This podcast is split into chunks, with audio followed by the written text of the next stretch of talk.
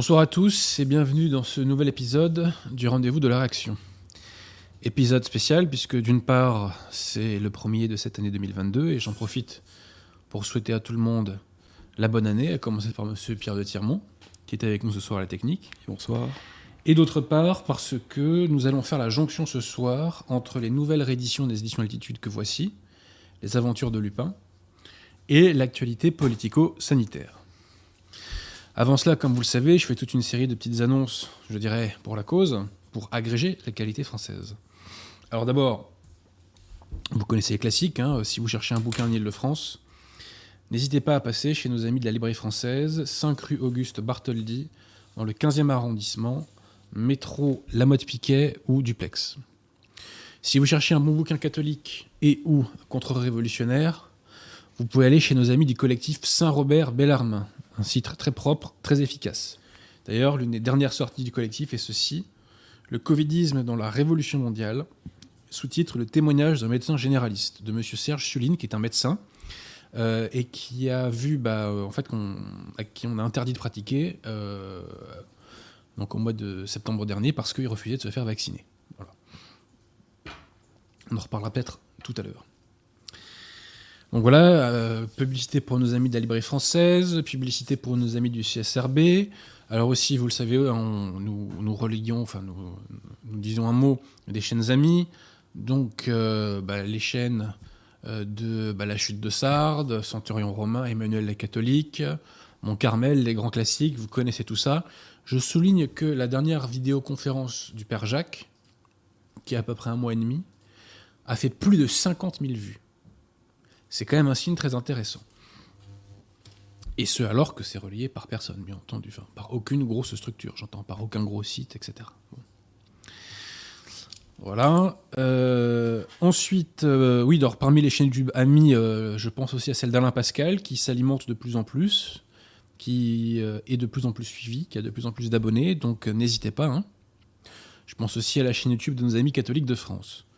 D'ailleurs, à ce sujet, je vous renvoie, chers amis, à mon, mon, dernier entretien sur l'apologie de la papauté. et que vous disais-je Voilà, donc j'ai fait un petit entretien pour Catholique de France au sujet de mon dernier livre, Apologie de la papauté, tout simplement. Voilà, c'est complémentaire avec la vidéo que j'ai faite ici à ce sujet. Je vous renvoie aussi à la vidéo d'Emmanuel la catholique qui s'appelle Quand Monseigneur Lefebvre penchait vers la vacance du siège. J'invite particulièrement les lefévristes qui nous suivent à aller voir cette vidéo et à en tirer les bonnes conclusions. On voit que d'ailleurs Monseigneur Lefebvre les avait quasiment tirées les bonnes conclusions dans, dans cette vidéo. Ensuite, euh, publicité pour deux artistes dont on a déjà parlé ici. Premier artiste, c'est euh, ou Major, euh, en matière de pyrogravure. Nous avons une chaîne YouTube qui euh, mène à ses œuvres. N'hésitez pas à soutenir les artistes, hein, si vous le pouvez. Et le deuxième artiste, c'est Monsieur Quentin Leduc. Pierre de Tirmont, est-ce que vous avez des photos euh, des œuvres de Monsieur Quentin Leduc? J'ai fait des filets, ouais. Voilà. Euh, donc c'est dans le style du pointillisme. hein. donc en fait, ce sont des œuvres faites exclusion avec des petits points, d'après ce que je crois avoir compris. Dans un style euh, bah, classique, euh, au style médiéval. Euh, C'est très réaliste, c'est très, euh, c'est très propre et c'est un travail d'orfèvre, me semble-t-il. Voilà, je renvoie aussi euh, à la vidéo, euh, une vidéo qu'a fait Guillaume Fonazel euh, sur sa chaîne YouTube Fidépost. Euh, qui, alors j'ai plus le titre exact. Je crois c'est euh, Y a-t-il une hérésie dans le sédévacantisme ou je sais pas quoi. Enfin, c'est, en substance, c'est ça. Voilà, je vous invite à aller la voir. Elle est assez efficace comme vidéo. Euh, et surtout, je vous invite à la faire tourner un maximum, bien entendu. hein. Alors, par ailleurs, euh, je ferai euh, une séance de dédicace à la librairie française le 4 février prochain. Voilà. Donc, séance de dédicace le 4 février prochain de votre serviteur. Euh, par ailleurs, euh, je lance un appel à toutes les personnes qui ont un peu de sous et qui veulent faire une bonne action. Euh, la communauté L'œuvre de l'étoile, qui est une communauté catholique, donc un centre de messe, un monastère, une école, a besoin de sous en ce moment. Donc il y a un lien du site catholique de France qui vous donne les références de l'œuvre de l'étoile si jamais vous, voulez vous- leur faire un petit don. Voilà, tout petit don euh, est bienvenu. Donc n'hésitez pas, ma foi, si, vous en avez les moyens, euh, alors faire un petit don, ça fera pas de mal. ça fera même beaucoup de bien à la cause. Il faut aider nos structures. Enfin, chers amis, euh, je vous invite à partager un maximum ces vidéos, euh, à mettre un maximum de pouces bleus, euh, mais surtout le, partage compte davantage. Nous sommes victimes du shadowban, vous le savez. On a des algorithmes qui font tout pour que nos vidéos soient invisibles, alors que je pense les sujets que nous traitons ici sont importants. Donc vous avez la responsabilité, c'est encore plus important que le droit de vote, vous avez la possibilité de donner, je dirais, plus d'expansion euh, à nos idées. Alors ma foi, faites-le. Je dis ça parce que j'ai fait deux émissions l'année dernière, euh, oui c'est ça, en fin d'année, qui ont fait un bide, euh, même trois, alors qu'elles étaient toutes les trois importantes. L'émission sur le livre de l'ABC Cada, sur la messe, émission très importante, sur l'invalidité de la messe Paul VI. Mon émission de, réponse aux dominicains d'Avrier et de réfutation de leur sophisme, et euh, des arguments euh, à la limite du mensonge euh, qui sont faits contre moi, bon, elle était un peu moins importante encore que on parle du dogme. Donc si c'était quand même assez important. Et surtout, la vidéo sur l'apologie de la papauté. Il est important de défendre la papauté. La papauté, c'est la clé de voûte de l'histoire, si je puis dire. on en reparlera tout à l'heure, si vous voulez bien, chers amis. Donc voilà, vous avez le devoir de partager. Moi, je fais mon devoir en faisant ces vidéos-là. À vous ensuite de les faire vivre ou pas. À vous ensuite de porter la bonne parole ou pas. Euh, ces vidéos contribuent à faire des conversions, euh, quand on traite notamment des sujets en matière de foi, donc c'est très important euh, d'occuper l'espace un maximum, que ce soit avec les vidéos de Radio Athéna ou de ce que j'ai évoqué, hein, Chute de Sardes, Emmanuel la catholique, Centurion romain, Mont, Carmel, etc. Voilà, voilà pour ce qui est des annonces. Bah, Monsieur Pierre-Tirmont, je T'en as pas oublié une, euh, ta conférence de euh, samedi? Ah oui, je fais une conférence samedi. Allez-y, Monsieur Pierre-Tirmont, pendant que je bois. Et bien sûr, euh, sur Jean Jaurès, le vrai visage de Jean Jaurès. Donc, c'est au carrefour de l'horloge, ici même, rue de Stockholm à Paris, à 18h30, donc après manifestation des Parisiens. J'ai pas pu parler encore de Jean Jaurès, qui est donc la deuxième partie de cet ouvrage. La gauche est une maladie mentale, parce que on n'a pas l'occasion, et, et, puis surtout, on n'a pas beaucoup de micros euh, qui, nous sont, euh, tendus. Hein. Bon, c'est le moins qu'on puisse dire. Heureusement que Radio Téna est là pour me faire parler. Monsieur Pierre a collaboré à la défense de la foi malgré lui, si je puis dire. Hein. Voilà, vous vous en remettez, euh, Pierre Tirmont, parfait. Bref, alors arrivons au premier sujet du soir, puisque ce soir il y aura deux grands sujets. Il y aura la littérature policière française et euh, une petite actualité, et euh, oui, et puis quelques petites réflexions sur la question de la démocratie, l'OL sanitaire. Alors, les éditions Altitude, euh, vous le savez maintenant, je crois que vous l'avez compris, me permettent parfois de réaliser quelques caprices. Caprices qui cependant sont utiles à la cause. Je pense par exemple à l'abbé Aubry, ou je pense à ma réédition des nouvelles d'Edgar Poe. Je sais que ces ouvrages de prime abord ne vous intéressent pas. Voilà mais j'insiste pour vous les faire connaître, car je pense qu'ils peuvent contribuer à vous franciser, à élever votre intelligence. Euh, et voilà, ça fait partie de l'irrigation des qualités françaises, ça fait partie de la refrancisation. Aujourd'hui, je réalise euh, non pas un rêve, parce que je n'ai pas de rêve, moi je n'ai que des projets. Euh, donc je réalise un, grand projet, on va dire, voilà, en rééditant donc ces deux ouvrages d'Arsène Lupin, enfin, l'auteur est Maurice Leblanc, mais ce sont deux aventures d'Arsène Lupin. L'aiguille creuse, que vous voyez ici, et 813, que vous voyez ici. Alors, je précise d'ores déjà que cette couverture est une couverture euh, qui date euh, de près d'un siècle, que nous avons repris, hein, on lui a donné, redonné un peu de peps, un peu comme on a fait pour les couvertures des Dreyfus, vous voyez. Et, et j'aime beaucoup cette couverture, elle est très française, elle sent la bonne France, enfin je sais pas comment vous le ressentez vous Pierre Tirmont, mais moi, j'ai eu un coup de foudre pour cette couverture, je la trouve géniale. Voilà. On la voit bien là euh, en, vidéo? Voilà. Et alors pour cette couverture-ci de 813, parce que les couvertures que j'ai trouvées, les vieilles couvertures de 813 étaient pas mal, mais on pouvait mieux faire. Voilà.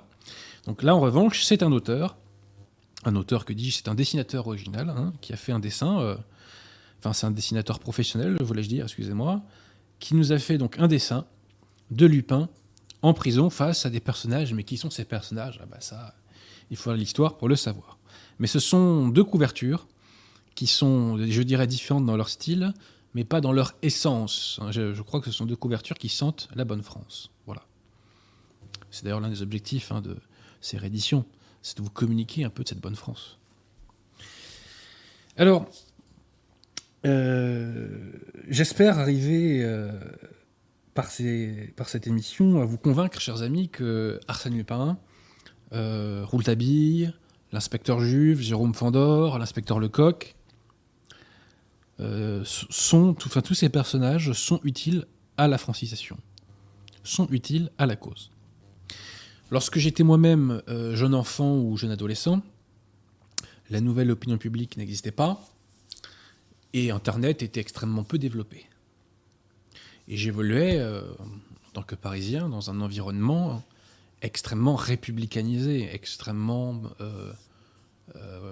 conformiste, je sais, si je puis dire les années 80-90 sont le sommet du totalitarisme en France, je crois, puisque c'était avant qu'Internet n'arrive et nous donne quelques perspectives nouvelles.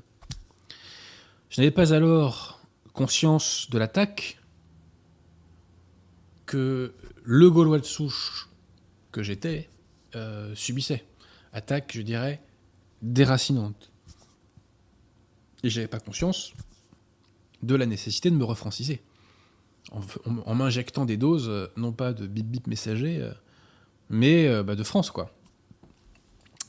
Alors comment mon cerveau a-t-il survécu? Et je dirais, comment a-t-il survécu à la télévision? Grâce à deux choses. Que le bon Dieu m'a fait la grâce d'aimer. La première, c'est l'histoire. Et la deuxième, c'est la littérature populaire française. La littérature populaire, que dis-je la littérature policière populaire française. L'histoire, j'en ai beaucoup parlé euh, ici et ailleurs. Ce soir, nous allons nous concentrer particulièrement euh, bah, sur les polars français, parce que je leur dois beaucoup. Et je dois beaucoup à M. Lupin. Mon premier coup de foudre pour un, roman policier, dans ma jeunesse, enfin dans mon enfance même quasiment, a été Le mystère de la chambre jaune. J'en parle dans ma préface aux aventures non pas de Lupin, mais de Dupin, d'Edgar Poe que nous avons réédité aux éditions Altitude.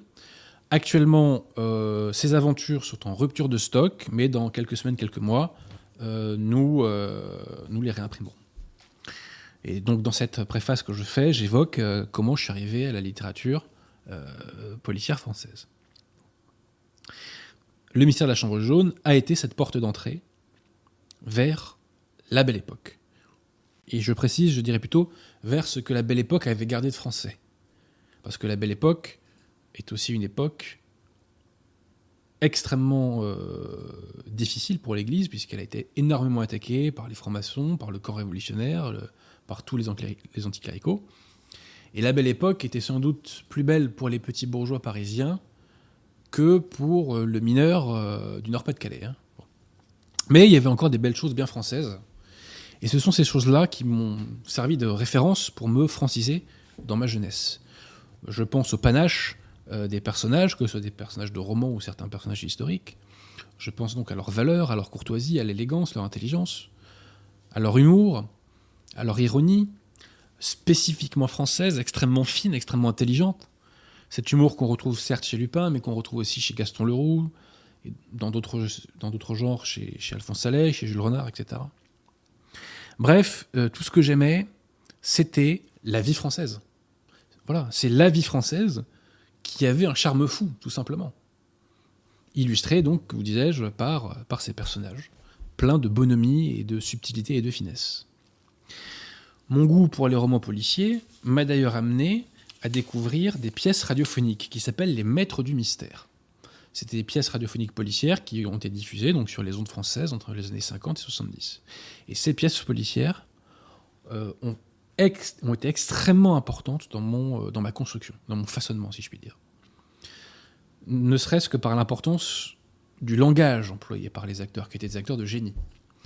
Concernant les maîtres du mystère, j'ai fait une émission à ce sujet il y a deux ans, donc je vous y renvoie pour que vous découvriez des pièces policières euh, qui vous feront passer des bons moments et à écouter de préférence dans l'obscurité, histoire d'être un peu plus dans l'ambiance. Donc c'est dans le cadre de cette longue initiation que j'ai découvert Arsène Lupin. Et plus précisément, je me suis intéressé, euh, enfin il m'a marqué encore plus, je dirais, euh, en 2001. Pourquoi? C'est très simple, c'est qu'à l'été 2001, avec d'autres camarades du lycée, nous avons été invités dans la maison de campagne d'une personne de, notre lycée. Mes petits camarades m'ennuyaient un peu, donc je lisais les ouvrages qu'il y avait dans la bibliothèque. Alors qu'à l'époque, je lisais très peu. Hein.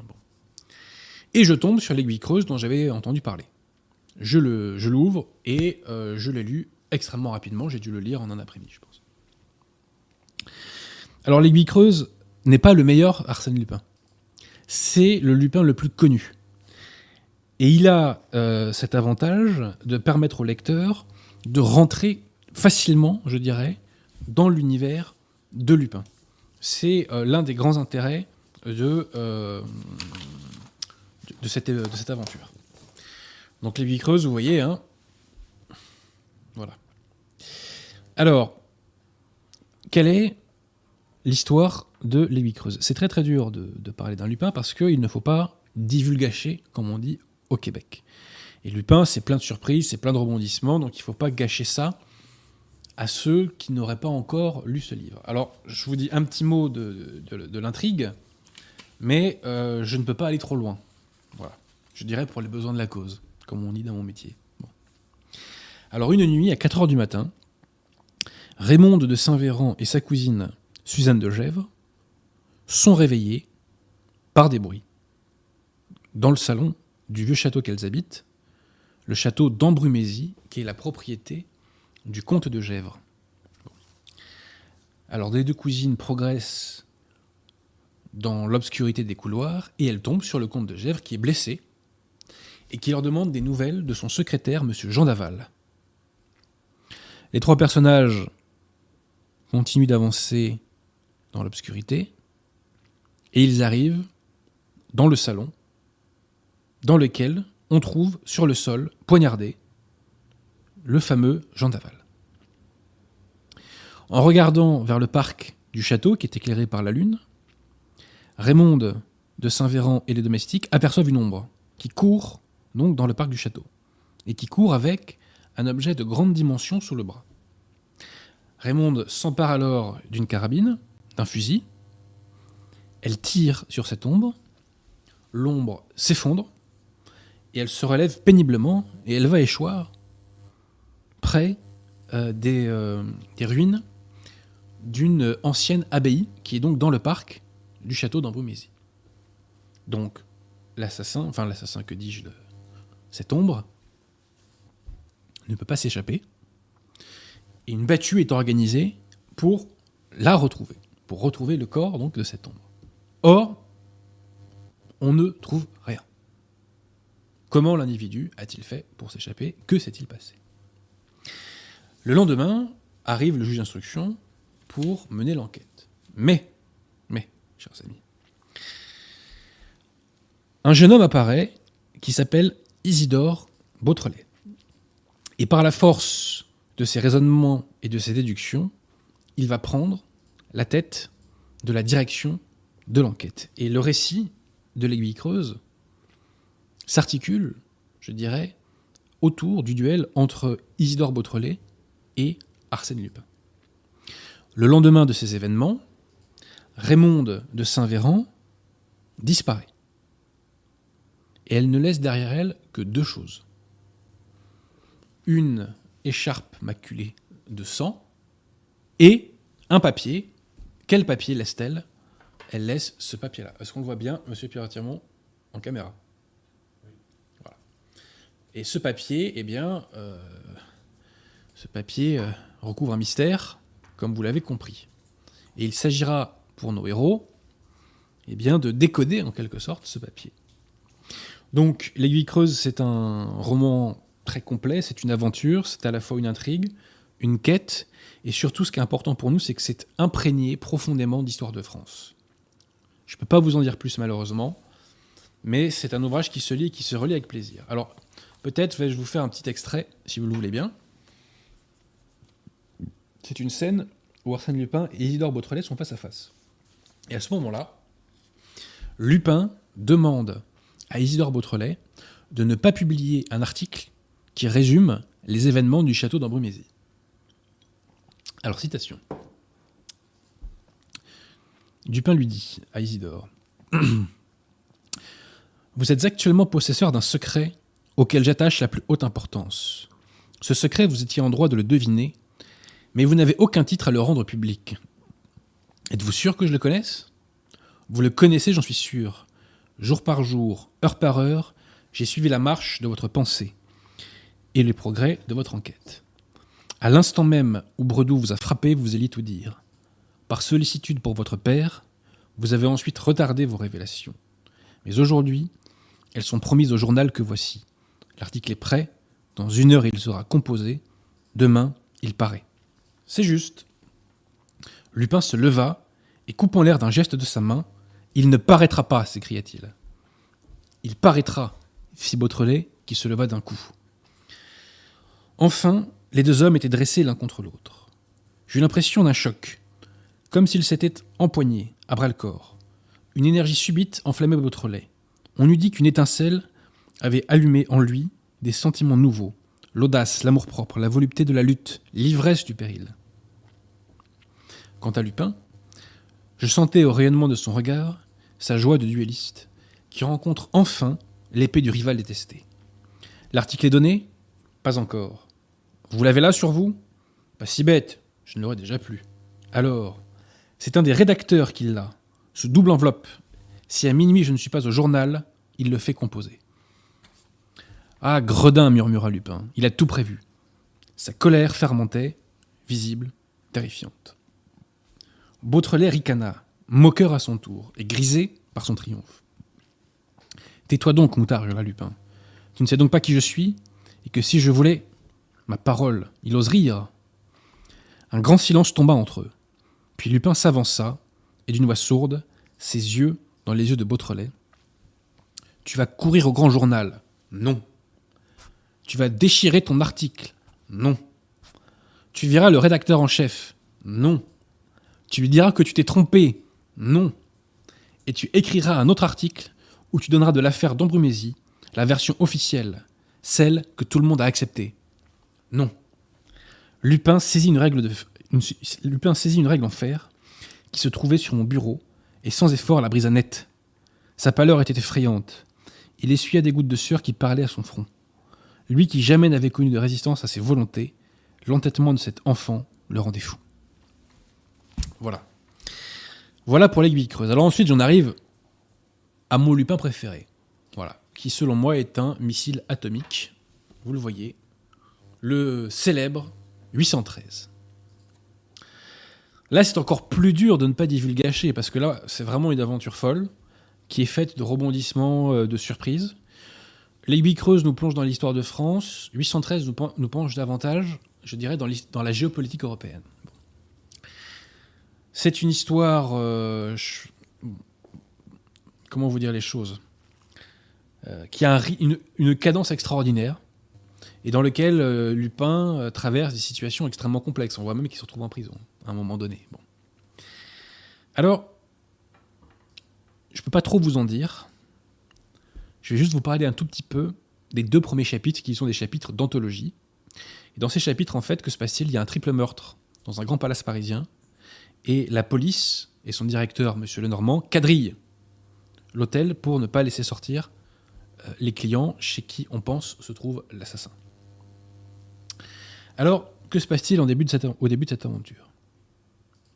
Eh bien, euh, un milliardaire, l'équivalent de l'époque, M. Rudolf Kesselbach, qui a fait fortune dans le diamant et qui est d'origine d'Afrique du Sud, se trouve à Paris avec ses deux euh, domestiques, euh, Chapman et l'autre, j'ai oublié son nom, je crois que c'est Edmond, mais je ne suis pas sûr.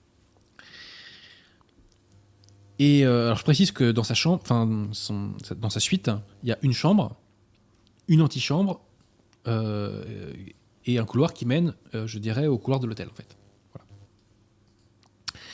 Donc Rudolf Kesselbach rentre dans sa chambre d'hôtel et il dit à ses deux domestiques que il est certain que quelqu'un est entré dans sa chambre.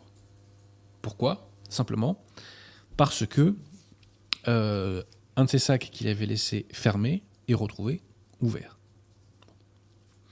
Rudolf Kesselbach a rendez-vous avec un homme qu'il surnomme le colonel. Quelqu'un frappe à la porte de sa suite. Kesselbach demande à ses deux domestiques d'aller ouvrir.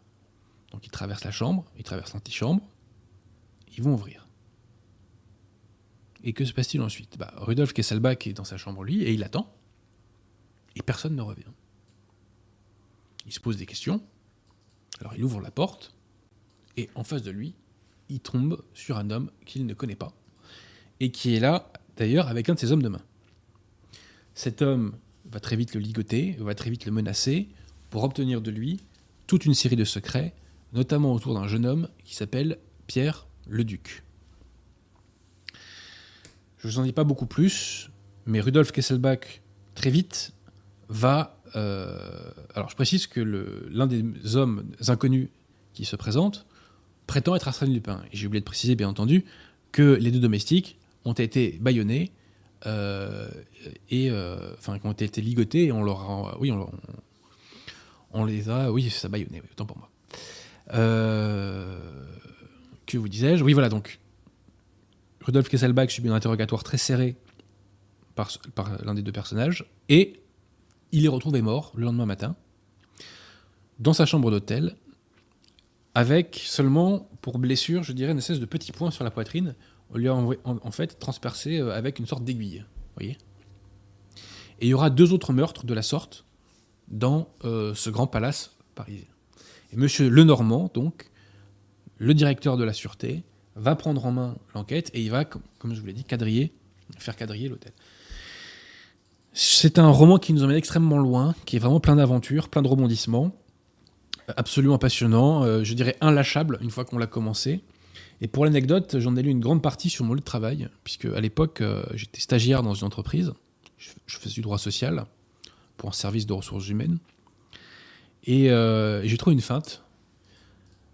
J'avais trouvé une petite feinte. J'avais trouvé un angle dans lequel je pouvais me mettre dans mon bureau pour ne pas être aperçu par les gens pendant que je lisais et pendant que ceux-ci traversaient le couloir. Voyez et donc j'ai lu un bon paquet de, de 813 comme ça. Et j'ai même lu Le Pendu de Londres de Fantomas.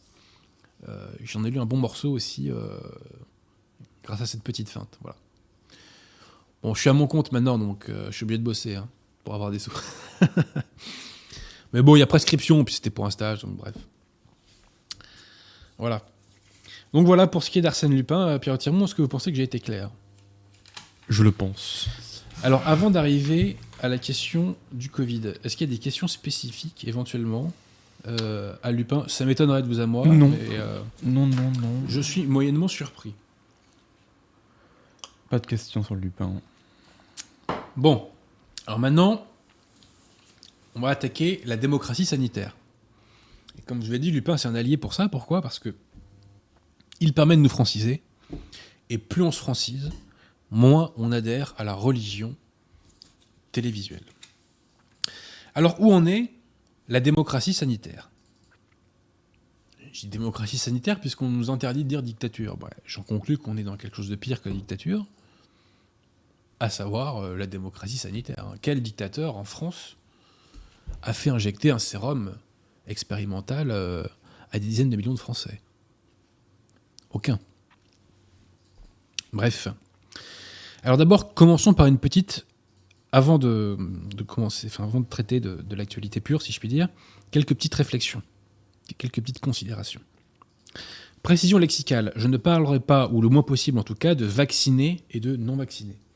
Je parlerai plutôt d'injecter et de non injecter. Pourquoi? C'est très simple. Qu'est-ce que c'est un vaccin? Un vaccin, c'est la souche dégradée d'un virus qu'on inocule dans un organisme pour que, en réaction, l'organisme génère des anticorps qui permettront de combattre le virus le jour où il se présentera. En l'espèce, le bip bip messager, c'est pas ça du tout, ce n'est pas la souche dégradée d'un virus. Je dirais que c'est un nouveau type de produit qui vise à modifier une partie des cellules. Donc ça n'a rigoureusement rien à voir avec un vaccin. Donc les gens qui se sont fait injecter ce sérum expérimental, la formule est de l'abbé Vigano, euh, ne sont pas vaccinés. Ils sont injectés je dirais même quasiment shooté, puisqu'on parle de dose. Parlait-on de dose avant le Covid au sujet des vaccins Les gens disaient-ils, je vais prendre ma dose de vaccin contre la grippe, je n'ai pas le souvenir. Donc voilà, il faut parler d'injecter plutôt que de vacciner. Deuxième réflexion. Elle m'est venue en écoutant euh, la conférence du supérieur de la fraternité Saint-Pédis, l'abbé Pagliarani. C'est une conférence qu'il donne en anglois et que vous retrouvez facilement sur Internet. Il y a notamment des extraits sur le site Gloria TV. L'abbé Pagliarani nous a expliqué que la fraternité Saint-Pédis ne combattrait pas contre la dictature sanitaire, la démocratie sanitaire, pardonnez-moi. La formule qu'il emploie, c'est step aside. La fraternité, step aside, c'est-à-dire qu'elle reste sur le côté, elle s'en mêle pas. Pour quel motif? C'est très simple. L'abbé Pagliarani a constaté que parmi les gens qui luttaient contre la démocratie sanitaire, il y avait des gens d'extrême gauche. Et ces gens d'extrême gauche luttaient sur la base de slogans, voire de valeurs ou de principes qui n'étaient pas des bons principes, comme mon corps, mon choix, etc. Donc selon l'abbé Pagliarani, il ne faut pas combattre le mal au motif qu'une partie des personnes qui combattent le mal le fait sur la base de mauvais principes. Cette attitude n'est pas catholique. Parce que quand on est catholique, on cherche à éradiquer le mal. Ceci est vraiment spécifique de la mentalité libérale de la fraternité Saint-Pédis. Ça, c'est un truc qu'il faut bien, que vous compreniez, c'est que la fraternité Saint-Pédis a une mentalité libérale. Elle considère que le mal a le droit d'exister. D'où l'unakum, d'où la coexistence avec le novus ordo. Alors que le catholique, lui, considère que le mal n'a pas le droit d'exister et que le mal doit être éradiqué. Les catholiques ne veulent pas cohabiter avec le novus ordo. Les catholiques veulent l'éradication du novus ordo.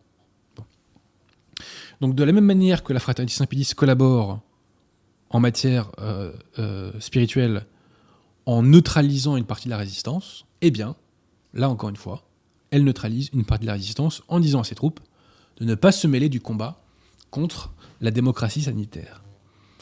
Rien d'étonnant dans tout cela, euh, la mentalité libérale qui produit des méfaits sur le plan spirituel produit également des méfaits sur le plan politique. Troisième euh, petite réflexion, euh, vous êtes au courant que Karine Lacombe et Agnès Buzyn ont eu ou vont avoir la Légion d'honneur. Je pense à une phrase de Jules Renard qui nous dit qu'en France, le deuil des convictions se porte en rouge et à la boutonnière. Mais je vais un petit peu plus loin, et je crois que quand nous serons au pouvoir, ce qui arrivera tôt ou tard, il faudra abolir la Légion d'honneur, abolir les, victoires de la musique, abolir euh, les prix concours, les prix Renaudot, euh, tous ces trucs-là. Euh, les Césars aussi, je crois, c'est comme ça qu'on dit pour le cinéma, Pierre. Je confonds toujours, bref. Parce que toutes ces cérémonies, ce sont des hommages que le système, se, enfin, je dirais, se rend à lui-même il essaie de créer euh, ex nihilo sa propre légitimité. voyez? En nous faisant croire qu'il y a encore des gens d'honneur dans le système, en nous faisant croire qu'il y a encore des artistes de talent en matière de musique, en nous faisant croire qu'il y a encore des grands écrivains dignes de recevoir des prix, etc. Donc toutes ces cérémonies-là, toutes ces institutions-là doivent être éradiquées. Voilà. Et nous, à la place, quand ben, on recréera euh, quelque chose qui sera je dirais, un vrai ordre du mérite, dans lequel seront notamment euh, euh, décorés non pas ceux qui ont instauré la dictature, enfin la démocratie sanitaire, mais ceux qui l'ont combattue, sous réserve, en parlant des médecins, qu'ils n'ont pas pratiqué l'avortement, hein, je précise quand même. Vous avez vu que le système essaie d'augmenter la durée légale de l'avortement. Euh, alors bien sûr, hein, il s'agit pour Macron de parler au centre-gauche, mais c'est quand même fou, c'est-à-dire que l'objectif de la République, aujourd'hui, c'est donc d'exterminer un maximum de Français, en fait. C'est ça, en fait. Puisque quand on veut augmenter la durée légale de l'avortement, c'est pour qu'il y ait plus d'avortements. L'avortement est un homicide, puisqu'il consiste à découper en deux, dans le ventre de sa mère, un enfant à naître. C'est un homicide. Donc l'objectif de cette loi, c'est d'exterminer un nombre toujours plus grand de Français. Je rappelle que le grand remplacement, euh, à deux canaux, si je puis dire. C'est qu'il y a d'une part l'arrivée de personnes, mais il y a aussi le vide qui est laissé par tous ces Français qu'on extermine dans le ventre de leur maman. Voilà. Euh, chaque année, euh, c'est plus de 200 000 morts, hein, comme ça. C'est la, la, première cause de mortalité en France, c'est l'avortement. Il faut, bien le conserver à l'esprit, ça. Et d'un point de vue purement euh, économique, vous imaginez la catastrophe en matière de, dépression de la demande? C'est complètement fou. Ça contribue au suicide économique de la France, l'avortement. Même si, bon, la, première cause pour laquelle il faut s'opposer à l'avortement, c'est parce que c'est un meurtre, hein. enfin un assassinat d'ailleurs, puisqu'il y a préméditation en général. Voilà, petite, euh, petite parenthèse sur l'avortement, parce que ça doit être un de nos plus grands combats. Euh, la spécificité de la société révolutionnaire, de la société, je dirais, totalement conquise par la révolution, c'est justement ça. On dit les Français ne font pas assez d'enfants. C'est pas vrai. Les Français, chaque année, font assez d'enfants pour assurer le renouvellement de la population. Sauf que ils en exterminent chaque année à peu près un quart dans le ventre de leur mère. Ben, le jour où on arrêtera d'exterminer les bébés dans le ventre de leur maman, eh ben, rassurez-vous, la population française elle se renouvellera sans problème. Et il n'y aura pas besoin d'avoir recours à l'immigration, même d'un point de vue de, la logique comptable technocratique. Ensuite, euh, dernier mot, dernier mot euh, avant de parler de l'actualité à proprement parler, c'est que l'une des grandes leçons de mon ouvrage Apologie de la papauté, c'est que le pape est celui qui s'oppose au maître du monde. Saint Libère s'est opposé à Constance. Euh, Vigile s'est opposé à Justinien. Pissette s'est opposé à Napoléon. Pascal II s'est opposé à Henri IV de Germanie. Voyez? Seul un pape peut mettre le coup de grâce au puissant d'aujourd'hui qui est qui Qui est le nouvel ordre mondial. Seul un pape pourra mettre un coup de grâce au nouvel ordre mondial. Or, on le voit, Bergoglio, lui, au contraire, est un collabo. C'est d'ailleurs une des preuves supplémentaires du fait qu'il n'est pas pape. Euh, Bergoglio collabore à 10 000% avec le Nouvel Ordre Mondial. J'ai fait une vidéo qui s'appelle Bergoglio apôtre du Nouvel Ordre Mondial. Je vous y renvoie. Mais là, on le voit qu'il collabore à plein, à plein gaz avec la dictature covidiste. Euh, on voit qu'il nous a dit que la vaccination était un acte d'amour. Il fait une propagande énorme pour le vaccin. Il a interdit aux fonctionnaires, euh, enfin le vaccin, le sérum expérimental. Il a obligé les fonctionnaires du Vatican à se faire injecter. Euh, les messes chez les conciliaires sont masquées, enfin bref, j'en passe et des meilleurs. Donc Bergoglio, lui, ne combat pas euh, les puissants comme le faisaient autrefois les papes catholiques, au contraire, il, euh, il se met à leur botte. Voilà. Alors j'en arrive maintenant donc à l'actualité récente. Il y a quelques semaines de cela, suite à l'émergence du variant Omicron, le gouvernement a pris toute une série de mesures qu'on pourrait euh, résumer en quatre grandes lignes. La première grande ligne, c'est transformer donc, le pass sanitaire en passe vaccinal, ce qui signifie très concrètement des troisième, quatrième et pourquoi pas cinquième, sixième et on ne sait pas combien de doses. Deuxième type de mesure, le retour du masque. Et troisième type de mesure, les, les protocoles euh, les protocoles euh, euh, sanitaires à l'école. Enfin, sanitaires, on se comprend. Je pense que c'est un signe de panique du gouvernement. Pourquoi Tout simplement parce que le réel est en train de lacérer la propagande oligarchique. Rappelez-vous, l'été dernier, le gouvernement a insisté pour dire qu'il fallait se faire vacciner non pas pour soi-même, mais pour empêcher la transmission. 90% de la population est officiellement vaccinée en France. On voit bien que ça n'a absolument pas empêché la transmission. D'ailleurs, si Bergoglio nous disait que c'est un acte d'amour, euh, le vaccin, l'OL, euh, c'était parce que c'était censé empêcher la transmission. Or, on s'aperçoit que euh, ce n'est absolument pas le cas. Et d'ailleurs, plus de 500 000 QR codes ont été désactivés. Ça prouve qu'il y a 500 000 personnes qui avaient les deux doses, qui ont compris que ça ne servait à rien de remettre une pièce dans la machine. Donc le système panique, parce que les mensonges qu'il a assénés se voient de plus en plus. Et la, preuve de sa panique d'ailleurs, c'est la fake news grotesque de Darmanin sur les cellules nazies. Quand on voit les images euh, vidéo en question, ce sont des personnes qui tapent dans les mains, ça n'a rigoureusement rien à voir avec un salut nazi. Ou alors dans ces cas-là, M. Darmanin, il y a des saluts nazis euh, tous les samedis dans les stades de foot euh, de France et de Navarre. Il hein. faut être sérieux 3 secondes et demie. Hein. Donc là, on est vraiment dans le grotesque absolu. Euh, si la République veut se ridiculiser euh, aux yeux des Français, ça ne me dérange pas. Hein. Je veux dire qu'elle continue comme ça. Alors, euh, il y a eu des réactions hein, par rapport à tout ça. Il y a eu des réactions d'abord dans le système. Réaction d'un point de vue médiatique d'abord. Sur CNews, ça cogne de plus en plus fort contre la démocratie sanitaire. notamment Pascal Pro, hein, il est très offensif sur cette question-là, Charlotte Dornelas également, Yvan Riofol également. Et au début du mois de décembre, ils avaient même reçu un généticien qui expliquait que les variants étaient la conséquence des, des sérums expérimentaux, donc des bip-bip messagers. Je remarque également que sur LCI, euh, Pujadas est de plus en plus offensif. Et il a même fait une petite séquence dans laquelle il a expliqué aux gens, reprenant Didier Raoult, que les pays actuellement les plus contaminés par Omicron sont les pays les plus injectés. Intéressant. Puis au-delà de ça, à gauche, à droite, on voit qu'on questionne euh, l'utilité du pass vaccinal. Donc tout ça euh, est euh, de bon augure.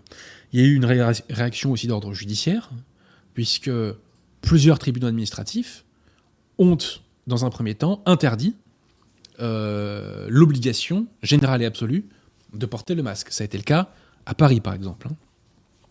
Le Conseil d'État s'est très légèrement réveillé en faisant quelques réserves. C'est pas grand-chose, mais pour lui, c'est déjà le bout de la terre. Bref. Réaction politique également, puisque Marine Le Pen a commencé à parler de maltraitance au sujet des protocoles sanitaires. Plus globalement, les enfants français sont victimes de maltraitance de la part de la République depuis maintenant un an et demi. Être masqué toute la journée pour un gamin, c'est une torture. Déjà pour un adulte, c'est pas simple. Pour un gamin, c'est une torture. Donc la Ve République inflige un acte de barbarie euh, aux enfants. Euh, parlez-en aux enfants, demandez-leur si ça leur fait plaisir de porter le masque, vous verrez comment ils réagissent. Donc euh, Marine Le Pen a bien fait de parler de ça, même si bon, elle fait plus que le service minimum sur la question. Zemmour aussi commence à monter au créneau, c'est assez intéressant, puisqu'il dénonce l'instrumentalisation du Covid, qui empêche de parler des sujets plus fondamentaux pour la France dans le cadre de la campagne. Donc c'est une bonne chose, Monsieur Zemmour, que vous teniez ce type de langage, mais euh, alors Zemmour aussi a dit que lui au pouvoir, il n'y aurait plus de passe, euh, enfin il n'y aurait pas de passe vaccinal. C'est une bonne chose également. Mais permettez-moi de vous faire remarquer, Monsieur Zemmour, que c'est aujourd'hui qu'il faut agir, parce que c'est aujourd'hui que les gens se font injecter par contrainte. C'est euh, aujourd'hui que les gens perdent leur emploi. C'est aujourd'hui que la vie des gens est pourrie. Bon. Donc si vous pouviez inciter vos troupes à se mobiliser davantage, ce serait une chose excellente. Permettez-moi aussi, monsieur Zemmour, bah, comme d'habitude, je, vous demande de vous radicaliser toujours davantage. Mais, petite remarque en passant. Il est possible que le premier tour se joue dans un mouchoir de poche entre vous, euh, Pécresse et Marine Le Pen. Or, il y a un réservoir d'électeurs à conquérir, qui sont les non-injectés.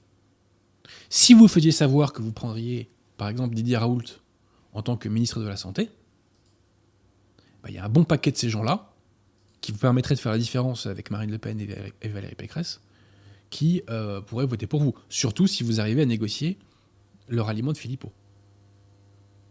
Ralliement qui ne se fera que si vous devenez beaucoup plus offensif sur cette question. Donc je, je suis content qu'il y ait une montée en puissance, mais vous pouvez, je pense, faire encore plus mal à cette démocratie sanitaire. Alors ensuite, il y a eu bien entendu des réactions euh, du peuple.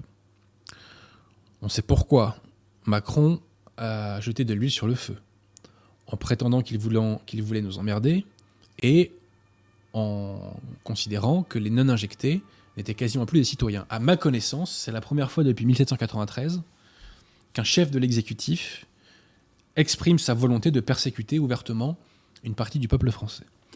Donc fatalement, ça ne pouvait que produire des conséquences. Alors d'abord, il y a eu des conséquences d'un point de vue de la réinformation. Raoult a fait une vidéo dans laquelle il conteste l'efficacité de, l'injection euh, des sérums expérimentaux. Cette vidéo en est à bientôt 3 millions de vues. C'est absolument gigantesque. Je vous renvoie également à la chaîne YouTube que mon confrère Dividio vient de créer, Divisionnaire, dans lequel les entretiens extrêmement intéressants et de fond le tout est teinté un peu d'humour en plus, donc ça fait pas de mal. Je vous invite également aussi à voir euh, les émissions euh, du docteur Toubiana, qui sont très intéressantes, l'épidémiologiste. Et puis même euh, Martin Blachier, Martin Blachier sur la bonne voie, je pense. je l'ai vu faire un certain nombre d'interventions assez efficaces. Et là, je relève que la nouvelle opinion publique a un rôle historique extrêmement important pour porter la contradiction, je dirais, à la propagande des médias oligarchiques. Voilà. Alors ensuite, bah, il y a eu comme réaction principale bah, une plus grande mobilisation. Et j'invite chacun d'entre vous d'ailleurs à aller aux manifestations quand ils le peuvent. Je sais que vous avez des devoirs d'État, mais quand vous êtes dispo, il ne faut pas hésiter. Il y a quelques semaines de ça, euh, avant les annonces et avant, euh, avant Omicron, j'étais allé dans une manifestation à Paris qui avait terminé dans le 15e, et objectivement, on n'était plus très nombreux. Hein. Mais il y a eu une augmentation quand il y a eu les premières annonces liées officiellement à Omicron, et avec l'affaire de euh, je vais vous emmerder, là, il y a eu une explosion. Et je pense même qu'il y avait plus de monde à Paris que lors de la toute première euh, manifestation contre le pass sanitaire. Je pense. Bref, euh, donc merci Macron, merci Macron. continuez comme ça, Monsieur le Président, hein, puisque plus vous permettez à la résistance de s'agréger, plutôt je dirais aux réfractaires de s'agréger, mieux ça vaut. Alors il y a aussi une autre réaction, c'est celle des profs, puisque ces derniers ont fait grève. Pourquoi ont-ils fait grève? Ont-ils fait grève parce qu'ils en avaient marre de la torture contre les gosses? Citation du Figaro du 12 janvier. Dans les écoles primaires, des élèves se font sévèrement réprimander s'ils ne portent pas correctement le masque. Certains culpabilisent, car on les a pointés du doigt sur la transmission. À la récré, le nouveau jeu est de se traiter de Covidé. À cet égard, une remarque s'impose. Nous sommes critiques à juste titre envers les boomers, c'est moi qui ajoute, mais dans les manifestations, je vois plus de boomers que de gens de ma génération ou de plus jeunes, qui sont censés être donc les parents de ces, euh, de ces enfants. Donc les gens qui désertent actuellement les manifestations sont les parents d'élèves victimes de cette maltraitance d'État. En passant. Il faut être juste avec les boomers. Voilà. Il y en a qui, se rebellent et euh, il faut, euh, faut pas le nier et, le mettre en lumière. Voilà. Tout simplement par souci de, souci de justice. Bref, pourquoi ils font la grève, ces gens de l'éducation nationale, monsieur Pierre-Thiron vous savez pourquoi? Parce qu'il n'y a pas assez de moyens pour mettre en œuvre les protocoles sanitaires. Mais qu'est-ce que c'est que cette bande d'ordures? Non mais franchement. Alors je mets pas tous les profs dans le même sac, attention. Hein. Je sais qu'il y en a des très très bien, euh, j'en connais personnellement, euh, voilà, mais ces profs gauchistes sont des ordures. Hein. C'est-à-dire qu'en gros, les gosses ne souffrent pas assez, quoi il faut les martyriser encore plus. Il faut les maltraiter encore plus. il faut que la maltraitance d'État soit encore plus violente. Ils veulent des FFP2 pour les enfants euh, mais Pour les Je sais pas. Tant qu'ils respirent, je pense qu'ils sont pas contents en fait. Parce que comme on n'a pas réussi à les avorter, il faut les achever autrement. Voilà. Hein, voilà le raisonnement euh, d'un gauchiste.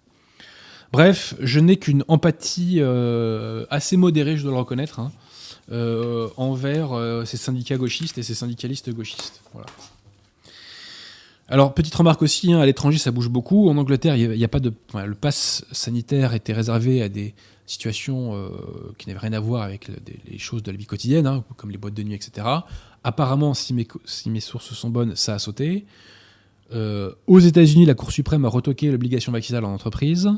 Et en Espagne, euh, le Covid sera dorénavant traité comme une grippe. Voilà. Donc, il n'y a qu'en France où on fait. Enfin, il n'y a pas qu'en France, mais la France est à l'avant-garde, je dirais, de la collaboration en matière de démocratie sanitaire. Alors, euh, l'une des conclusions de cette histoire, c'est que j'invite tous les parents qui nous écoutent à retirer leurs enfants de l'éducation nationale. Pourquoi je dis cela? Parce que j'ai des témoignages de maltraitance justement d'enfants qui descendent leur masque pour respirer un peu mieux. Euh, donc j'ai des témoignages de, bah, de, oui, de maltraitance contre les gosses. quoi. Et autour de moi, il y a deux personnes déjà qui songent à retirer leurs enfants de l'école. Donc ça, c'est l'une des conclusions. Mais comme je vous l'ai dit, le système bute contre l'anthropologie française et à la fin, ils vont pas gagner. Voilà. Voilà, voilà, Pierre Tirmont. À tout hasard, y a-t-il des questions? Oui.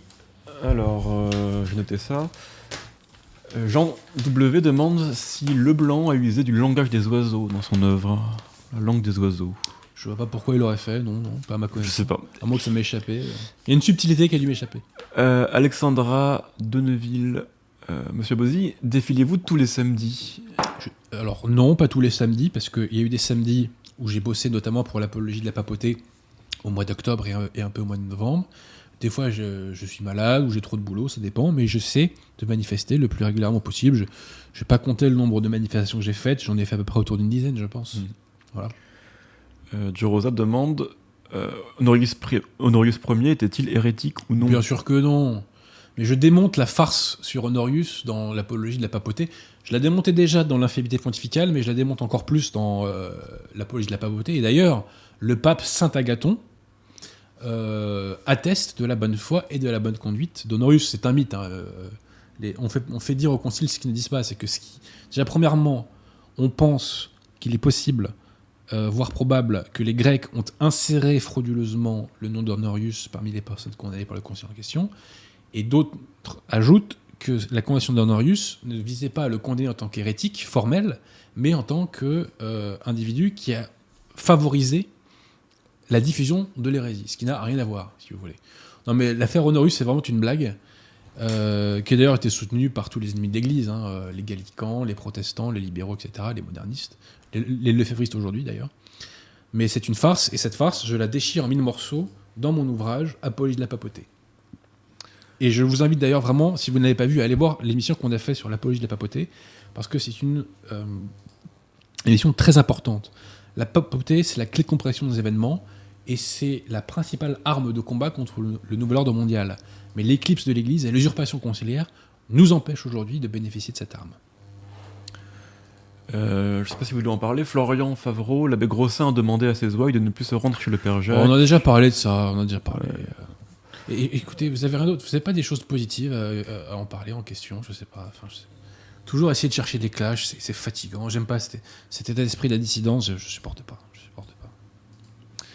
Euh, Romnitz dit euh, On en est à un point où le principe de contradiction ne remet plus en cause la politique du gouvernement. Orwell appelait ça la double pensée. Oui, tout à fait. Bah, De toute façon, ça, c'est la caractéristique du gauchisme. Le gauchisme, c'est une maladie mentale. Enfin, la gauche est une maladie mentale. On sait aussi que c'est une euh, maladie qui nous fait nier le réel, si vous voulez. On est dans la négation perpétuelle du réel. Donc on s'accommode, et effectivement, euh, les gens ne sont pas structurés par le principe de non-contradiction, principe thomiste s'il en est. Mais à culpa, c'était pas une question. Jean W faisait remarquer qu'effectivement, Maurice Leblanc a utilisé le langage des- oiseaux dans son, dans son œuvre. Et c'est précisé par un certain Richard Kitzin dans son, dans son ouvrage. Peut-être. Euh, voilà. Moi j'ai l'impression qu'il écrit en français, mais bon, Oui, non, euh, je- il y a des choses qui ont dû m'échapper. J'ai pas encore lu.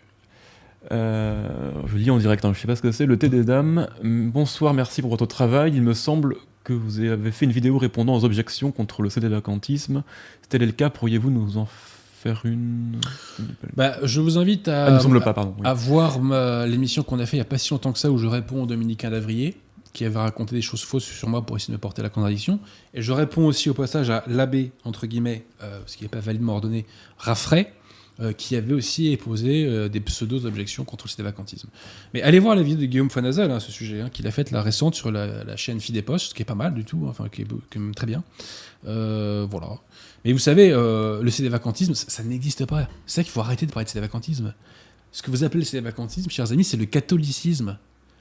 Cet objet de dégoût, pour vous, c'est le catholicisme. Nous, n'ajoutons rien et nous ne retirons rien à la foi catholique.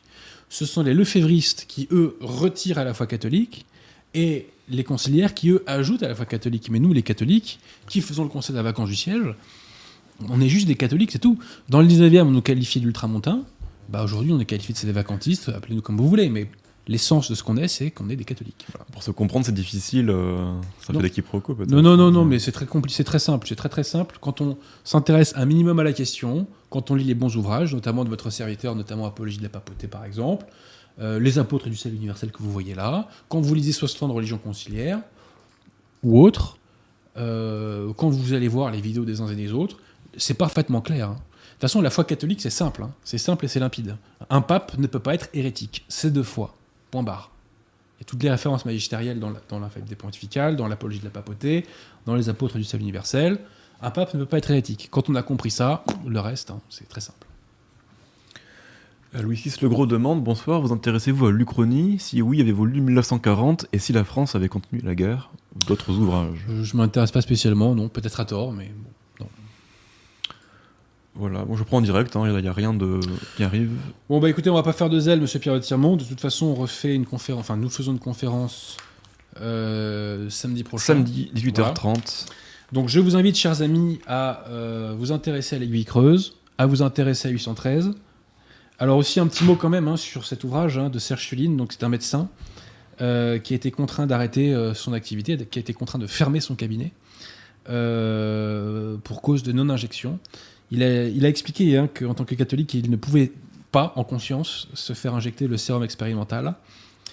Et euh, voilà, c'est un très bon bouquin qui évoque aussi notamment euh, l'évolution de la médecine. C'est-à-dire qu'en gros, on va passer euh, d'une médecine, je dirais, classique, dans laquelle des patients allaient consulter un médecin qui, au cas par cas, donnait des traitements, à des commissaires, je dirais, politico-médicaux, voilà, euh, ou médicaux, politico-médicaux, euh, comme aujourd'hui, comme c'est en train de mettre en place, qui vont imposer des politiques d'État dans lesquelles les médecins n'auront plus de marge de manœuvre. voyez Ce sont juste, en quelque sorte, des, des distributeurs de- d'ordonnances. quoi. Voilà. Donc c'est un ouvrage très intéressant parce que euh, y a des considérations, bien entendu, sur le mondialisme, hein, sur, sur la politique, mais c'est aussi le, le- le témoignage de la façon, sur la façon dont un médecin a combattu euh, et a vécu euh, a combattu le Covid et a vécu euh, les événements. Voilà. Vous pouvez trouver cet ouvrage sur le site de nos amis du collectif Saint-Robert Bellarmin. J'en avais lu un long extrait déjà dans l'émission avec Baptiste Marché. On avait commencé l'émission là-dessus. Je vous invite euh, à aller le voir. Et je remercie hein, toutes les personnes qui soutiennent les éditions, les éditions Altitude au passage. Je pense que nous faisons des livres importants. Le dernier, Apologie de la papauté, est, je crois, l'un des plus importants que j'ai écrit. En tout cas, c'est un de ceux que je préfère relire euh, parmi ceux que j'ai écrits. Et voilà. Et encore une fois, chers amis, je vous le dis, partagez. On a besoin que vous partagiez, puisque nous sommes euh, discriminés dans la vraie vie euh, par la démocratie sanitaire, mais nous le sommes aussi par YouTube, qui nous empêche de diffuser nos idées par des algorithmes hostiles, si je puis dire. Donc essayez de conjurer cela, essayez de conjurer cela en partageant un maximum. Voilà, tout simplement. Des questions arrivent, alors je sais pas si c'est trop tard pour toi. ou si Bon, bah vas-y, euh, allez-y, allez-y. reviens. Euh, Jean W, le concile qui a mené au grand schisme n'était-il pas vicié? C'est la thèse que défend Raspail dans la note du pêcheur. Pas Cependant, de- C'est pas, c'est sur pas un concile qui a amené au grand schisme. Le grand schisme d'Occident, qui a commencé de mémoire en 1378, a commencé parce que des cardinaux trouvaient que Urbain VI, le pape Urbain VI légitimement élu, euh, était trop autoritaire. Et donc ils n'ont pas accepté, et donc ils ont élu, entre guillemets, euh, enfin, non, ils ont élu un antipape. Voilà. Mais c'est pas un concile hein, qui a. Et c'est le concile de Constance qui a mis un terme au grand schisme d'Occident. Et il a mis un terme euh, en, en rendant le siège vacant. C'est-à-dire qu'il a demandé aux trois candidats à la papauté, c'est-à-dire deux antipapes et un pape légitime, Grégoire XII, le pape légitime, de euh, démissionner de leur charge pour qu'ensuite on puisse élire un seul et unique candidat euh, euh, euh, que, tout le monde aurait accepté. Et le seul qui a accepté de démissionner, c'est le pape légitime, le vrai pape Grégoire XII. Donc on est sorti du grand schisme d'Occident en rendant le siège vacant. Ce qui prouve bien que la vacance du siège, contrairement à ce que nous disent des, des oiseaux, n'est pas du tout contraire à, à la constitution divine de l'Église. Et d'ailleurs, dans mon ouvrage Apologie de la papauté, je démontre qu'en plus d'antipapes, il y a eu des usurpateurs universellement acceptés. Et qu'avant Vatican II, on a eu une vacance de siège de 13 années, entre 1033 et 1046. Et on avait même eu aussi une vacance de siège de 8 années euh, sous les règnes de euh, euh, Christophore et Sergius III. Voilà. Que Mais pe- pendant longtemps, je pensais que c'était 3 ans et demi la, plus longue vacance de siège. En fait, c'était euh, c'était 8 années et 13 années. Jean, Jean W demande si l'élection était régulière. Si c'était pas un concile, est-ce que les... Ah bah, L'élection du pape Urbain VI était régulière, mais euh, comme il était jugé comme trop autoritaire par les cardinaux, ils ont jugé qu'elle n'était pas régulière et ils ont inventé le fait qu'ils auraient à l'époque voté sous contrainte, etc. Mais cette contrainte, personne ne s'en est aperçu euh, jusqu'à l'élection euh, de l'antipape dont j'ai oublié le nom. Euh, un auditeur, Fabrice, je crois, te reprochait de croire encore aux, éle- aux élections. Mais ça dépend ce qu'on entend par là. C'est-à-dire que l'élection, c'est un outil. Alors, ces élections, on les utilise comme on peut. Après, est-ce que les élections vont nous ramener en- à elles seules le Christ roi? Je suis pas sûr. Euh, Je suis même certain que non. Vous êtes d'accord Mais euh, les élections, il faut s'en servir. C'est un instrument. Il faut s'en servir, par exemple, pour lancer des thèmes importants, pour orienter les esprits dans la bonne direction. Vous voyez? Ça serait stupide de n'en faire rien. Ça n'a aucun sens. C'est comme si on disait les manifs ça sert à rien, donc j'ai pas manifesté. Bah si, les manifs ça sert, parce que moi j'ai discuté avec un prêtre qui euh, est souvent euh, en Italie. Bah, je peux vous dire qu'en Italie, vous n'avez pas le droit de prendre les transports en commun si vous n'êtes pas vacciné. Voyez.